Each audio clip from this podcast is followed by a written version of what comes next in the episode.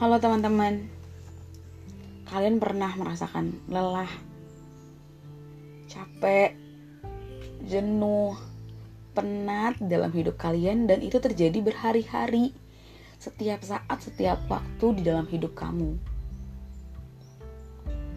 Kita bisa bilang fenomena kepenatan yang menyerang hati kita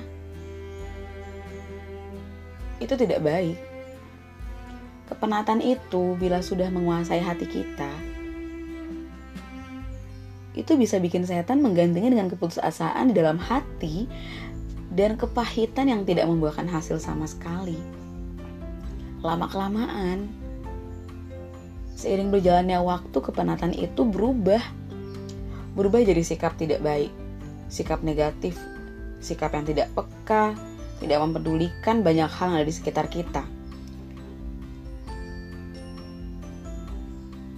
Sikap itu terjadi karena kita tidak mampu berbuat apa-apa dalam menghadapi berbagai kejadian dalam hidup kita.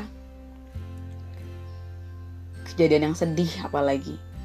Kejadian yang sedih itu biasanya membuahkan luka dan bekas toresan di hati kita, yang membuat kita jadi penat, dan itu sudah mendarah daging, dan efeknya kita cuek.